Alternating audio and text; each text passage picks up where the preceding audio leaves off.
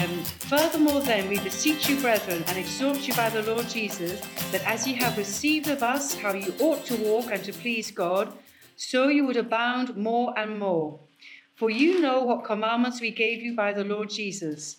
For this is the will of God, even your sanctification, that you should abstain from fornication, that every one of you should know how to possess his vessel in sanctification and honor, not in the lust of concupiscence, even as the Gentiles which know not God, that no man go beyond and defraud his brother in any matter, because that the Lord is the avenger of all such, as we also have forewarned you and testified. For God hath not called us unto uncleanness, but unto holiness. He therefore that despises, despises not man, but God, who has also given unto us his Holy Spirit. But as touching brotherly love, you need not that I write unto you, for you yourselves are taught of God to love one another. And indeed you do it toward all the brethren which are in all Macedonia. But we beseech you, brethren, that you increase more and more, and that you study to be quiet, and to do your own business, and to work with your own hands, as we commanded you, that ye may walk honestly towards them that are without, and that ye may have lack of nothing. Amen. Thank you. Thanks very much. Excellent. Um, so we're talking about these two things today that come out of this passage for me, two essentials for pleasing God, isn't it? There are some people you want to please in life, right? Who do you want to please? Who do you aim to please? Sorry? Someone say my wife. That's a good answer. Good answer. Yes, one's spouse is always good to please them, for sure. Yes, who else might we want to please? Parents. Wise children seek to please their parents, don't they? Yes. Your boss is often a good thing if you want to stay in your job. to please your boss, yes. Anybody else? Sorry? Your best friends, right? Yeah, because you love them. You want to please them. Yeah? Please yourself. Oh, yes. Okay. Not a bad idea. Look after yourself. There are certain people you want to please, right? Or perhaps more accurately, in some cases, some people you really don't want to annoy. Right? Your bank manager, yes, your boss, your next door neighbor, you know, uh, uh, one of our neighbors, uh, we, should, we should remain nameless, but one of them, and there's only one on one side and one on the other, but never mind. Um, they recently put up wind chimes in their garden. Now, I have nothing personal against wind chimes. Perhaps you have a wind chime. It's okay to have a wind chime. But the thing is, their wind chime is like loud as anything. It's like they put some amplification in there. And when it goes, when the wind blows, it's not just this little tinkling sound. It's like bing, bang, bong. It's like saying Big Ben is going off. And they're not even in the garden to enjoy it. They're just, just as blown around in the wind. And we're, we're, um, we're not enjoying it. So anyway, I love my neighbors, but um, uh, they're not pleasing me at the moment. Uh, however, it must be said, I'm sure on occasion I don't please my neighbors. There was a time when I was using my chainsaw last year in the heat of the summer, and I was chainsawing some, some wood, and I hadn't noticed that my neighbor was, was sunbathing right on the other side of the fence. Eventually, Penny, because I had I had a, I had, a, had the ear things on, I had the ear protectors, I had the face thingy that protect me. I didn't know what else. I was in my own world with my chainsaw. I was having fun with my chainsaw. my chainsaw. And, uh, and Penny came and tapped me on the shoulder and made me jump because I didn't know what. And she's just, just over there. I had to look over the fence. Oh, poor thing. She was lying there uh, trying to get some sun. Uh, so I, I put the chainsaw down. We, we do annoy people from time to time. It's a good thing in life to please people. But even more importantly, how do we please God? And two things we see in this passage, I believe as we continue our series here, because Paul says, We instructed you how to live in order to please God. If we got any aim in life, it should be to please God. So, where are we? Uh, the T stands for. What does the T stand for? Thessalonica. And the P stands for. Philippi, somebody apart from Stephen. The B, the B stands for Berea. The A for Athens and the C for Corinth. Okay, so this is the area of the world we're in, and uh, Paul is down in Corinth, probably writing to the church back in Thessalonica, and uh, that, that have been pleasing God, and he wants to help them to continue uh, to do so. Now, before I go into the detail, briefly, you might notice in this section a lot of shoulds. a lot of instruction, a lot of I've instructed you this, I urge you to do this, I instructions we gave you. And then shoulds. You should be sanctified. You should avoid sexual morality. You should learn to control your own body. You should not, no one should, should wrong or take advantage of a brother or sister. More instruction going further down and urging, and a final at the, at the end, you should mind your own business. And I just want to say this in general, going around telling people what they should do is not usually a good tactic to inspire them and motivate them. And we need to be careful about this, right? Parents with our children, if we're all the time we're saying you should pick up your shoes, you should tidy your room, you should do your homework, you should, it gets old and it gets burdensome. Now you may not be wrong, may not be wrong, but it, it can be a bit much. And I find it interesting that Paul has such a relationship with the Thessalonians of trust, I believe, and acceptance and gratitude that he knows that when he tells them, here are some things you should be doing, they're going to receive it in the right spirit. And it's rather interesting. So, in our fellowship, just as a, a side point, but it stood out to me as I read this, it's generally not a good idea to go around telling each other what we should do. But there are times to help each other to remember what we committed ourselves to and to call each other to the right things in Christ. There's a balance and a blend there, which I haven't got time to go into in detail. But I think what Paul is doing here, he's trying to help them to make sure that they don't get complacent and that they remember that they have room for growth. Because he talks about doing these things in verse 1 more and more. So there's space for them to grow. He's spurring them on, but he's doing it in Christ because in verse 2 he says, I'm giving these, I gave you these instructions by the authority of the Lord Jesus, not his authority, not the authority of an apostle, not the authority of a former Pharisee, not the authority of someone who's actually physically met Jesus, but he says, I'm doing this and I did all this in the authority of the Lord Jesus. And so that's where he's coming from. So let's talk about two things I see today uh, as we uh, hopefully are enabled to please God more and more to the point of overflowing. Overflowing can be a bit messy, but it's rather nice to be in a place where there's more than you need, isn't it? So more and more. First thing, God pleasing purity. All our songs today, pretty much all of them, have the theme of holiness. There's a reason for that because we're talking about holiness today in this passage. He says it's God's will you should be sanctified, made holy. Avoiding sexual morality, learning to control your body in a way that is holy and honorable, and not in passionate lust like the pagans. Don't take advantage of people. Uh, God called you to live a holy life in verse 7. And if you reject this, you're not rejecting man, but God who gives you his Holy Spirit. There's a lot of holiness going on here. So when I say, when I say we're dealing with purity, God pleasing purity, and it's important for us to have God pleasing purity, when you think of purity, what comes to mind? When I talk about that word, or that idea, what comes to your mind? What do you think of when you think of purity? What comes to your mind? A gemstone. A gemstone, a pure gemstone purity. Innocence. That's a good word. Yes. Clear water, pure water. Virgin Mary. What was that one? A baby? Pure baby. Mm, yeah, yeah, absolutely. Of course. Yeah. Purity. Any other thoughts? Crystal clear water. That freshness to it, especially when it's cold. Yes. singular. Something singular, a, a really narrow, clear focus on something, right? Just that one thing. That's that pure one thing. Mm. Anything else? Purity. What does it mean? What comes to mind? Breeze on a mountaintop. A breeze on a mountaintop, blowing away whatever else is going on in mind and, and spirit. You know, um, I often think about uh, about snow, pure as the driven snow. Right? That, that before, when it snowed, it's outside, and before anybody's walked on the snow. There's something pure about that. God pleasing purity. Because in that culture, 2,000 years ago, immorality was as part of the culture as it is now, frankly.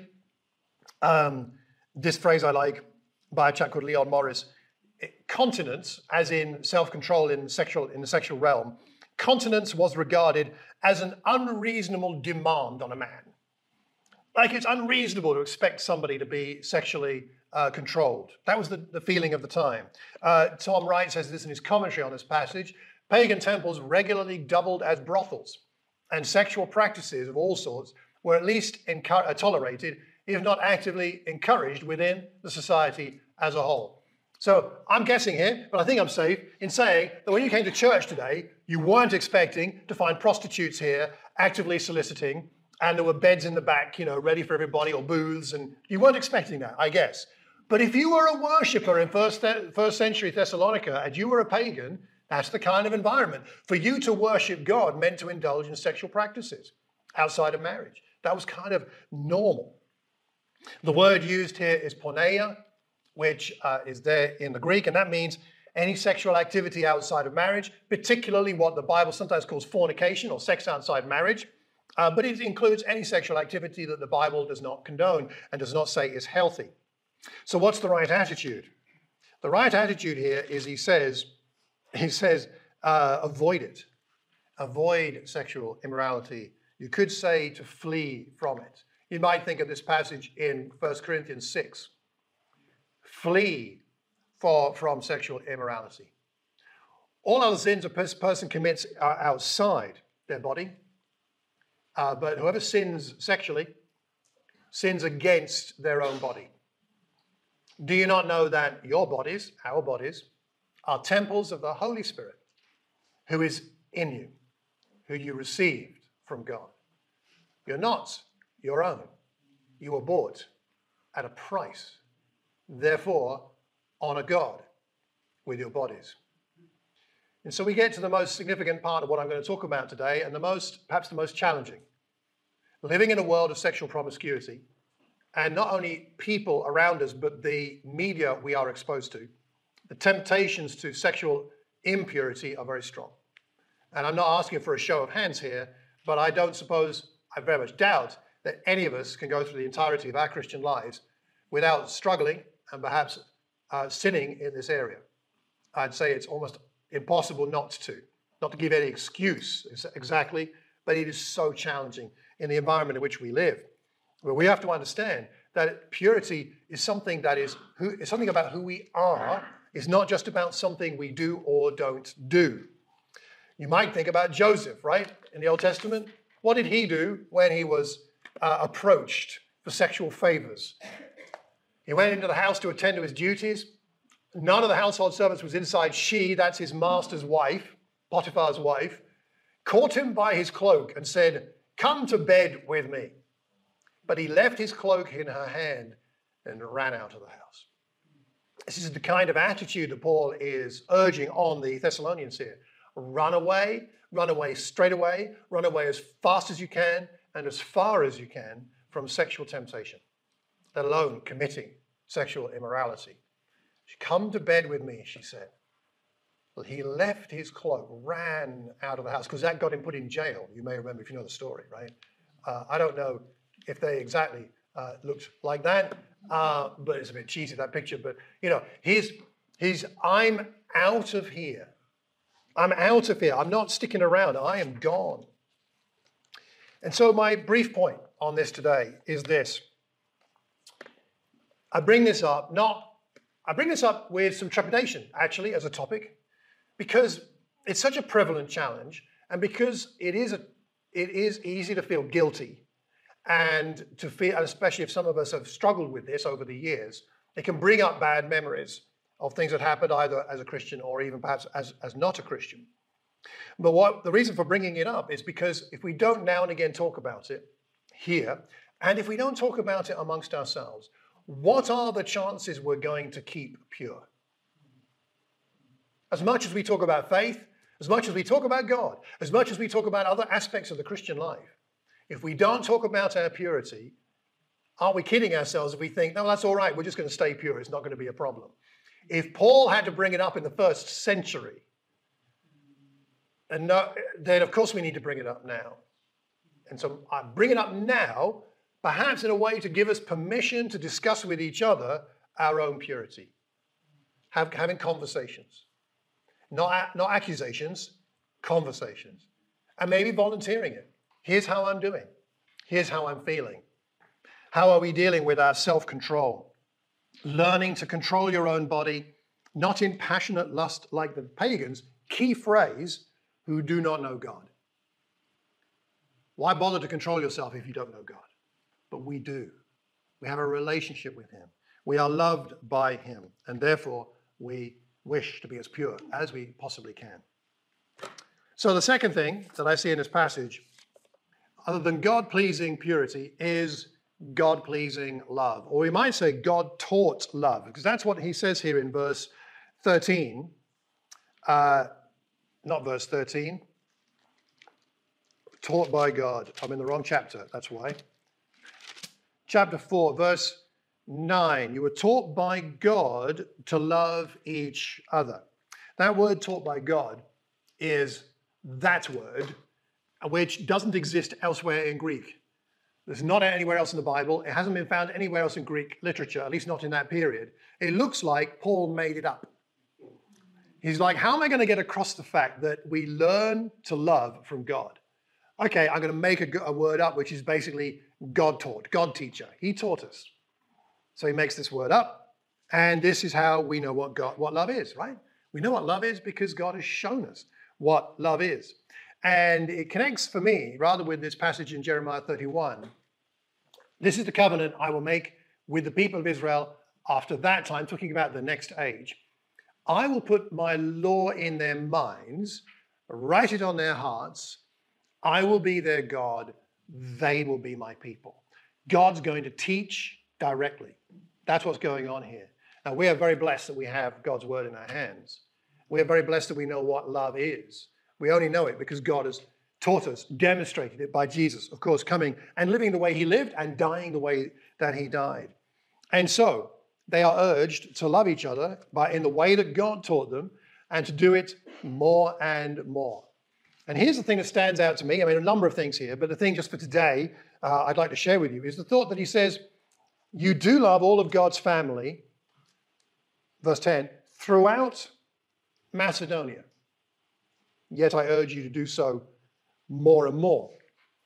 Throughout Macedonia. So you looked at that map earlier, right? And we maybe we might actually just go back to that map. So Macedonia is, is this going to work up there? Let's see. No, it's not really working. Okay, so Macedonia is the northern half there. There are at least three churches in Macedonia, and by this time, almost certainly more. And he, you may remember earlier in the book of Thessalonians, Paul, Paul says, Your love has become known everywhere. Their love has become felt in other congregations. And there's something here for me about how important it is that we don't get in a silo as a church. We don't get into a box as a church. Now, we need to love each other like with a Christ like love, or else we can't show it to anybody else, and that's where we start. But there's also something about loving other churches, other congregations. And I wonder whether that's something for us to think about as a congregation here. How do we love other churches? Do we express our love for other people in other churches? Do they know that we care?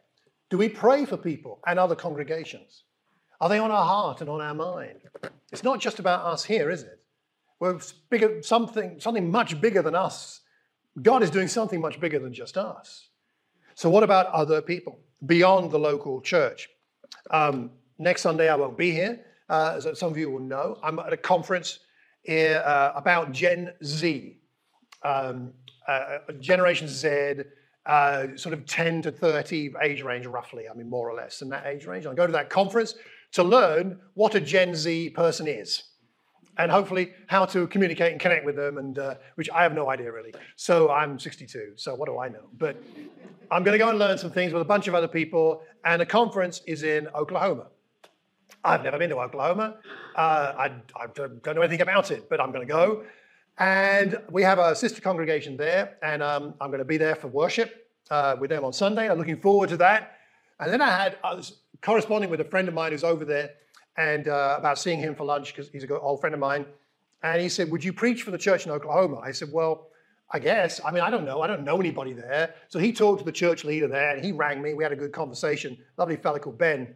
And uh, he said, Yeah, yeah, please preach for us. So I thought, I thought I was getting a Sunday off, but um, it, it appears not. Um, I don't know if I'll ever be in Oklahoma ever again. I don't know if there'll be any, any further connection between me or us and a church in Oklahoma. I have really no idea. But what I thought about when I got that invitation is I thought, this is an opportunity to do something like this, is to let my love and our love spill over somewhere else. I hope to bring the love of the Watford congregation to Oklahoma. I hope to bring some of their love back here because it's important that we remember that we're connected. We are not isolated, we're not on our own. Could you pray for some other congregations? Pray for the church in Oklahoma, maybe, or some other churches that we are connected with on some level. Obviously, we have a connection with Thames Valley that many of us know. Uh, we have a connection with the, the northwest part of the London church that many of us come from. Some of us are from other places in the world. We have connections. Are we praying for those people? Are we in touch? Do we phone them, drop them a line, let them know we care? It's important to connect more broadly than just us here in the room. More and more. Love, you do love all of God's people throughout Macedonia, yet we urge you, brothers and sisters, to do so more and more. Then he has a few instructions. Make it your ambition to lead a quiet life, mind your own business, work with your hands. Manual labor was frowned upon in those days. He's like, you've got to look after yourself, don't depend on other people. So your daily life may win the respect of outsiders. You will not be dependent on anybody. It might be, as we're going to look on look next week at the, or next time rather, I preach on this, on the second coming, it could be that in that church there were some people who are like, Jesus is coming back any moment soon, so what's the point in going to work? And they don't go to work and they're like, well, he hasn't come back yet, I'm a bit hungry, so my Christian friend, would you mind feeding me? You're still working, which of course is very unspiritual, but nonetheless, I'm a bit hungry, so would you please? Maybe that's going on, and Paul's saying, no, no, no, no. You, we don't know when Jesus is coming back. Be ready. We'll talk about that another time. Uh, but in the meantime, look after yourself. Don't bring disrespect on God's church by not looking after yourself the best way you can, not being dependent on, uh, on other people. Don't be a busybody, but uh, take responsibility for your life. So, to wrap up, and then we'll take the Lord's uh, Supper together. Some things to think about. Some things to think about. Let me get back to where we're meant to be. So, getting back to, yeah, running away. God pleasing love is God taught. That's why we read our Bible and pray, so God can continue to teach us. That's why we talk to each other about our lives and faith. Um, let's reach out beyond our borders to other places. And let's remember this scripture, which I read earlier, but I want to focus on this bit before we pray and then take the Lord's Supper together, which is this. Why, why do we value purity? Why do we value that? And why do we respond to the call to be pure? We respond because Jesus was pure and is pure. He is and continues to be the only human being who was ever completely pure. And he brought his purity to earth so that we could share in it. And he died on the cross so that we could enjoy it. He had that perfect relationship with the Father that is possible because of his purity. And he donates that, enables that, provides the channel for the same thing for you and me. That you and I can have a relationship with the Father because we have the purity of Christ. Why would we want to damage that? Why would we not do anything we can, including being honest about our struggles, to preserve it? Jesus was pure, is pure, and gave himself to purify us at the price of his life. That's why we do what we do. That's why we value it. That's why. That's why we do whatever we can to maintain our purity. Garth's going to come up and pray for us.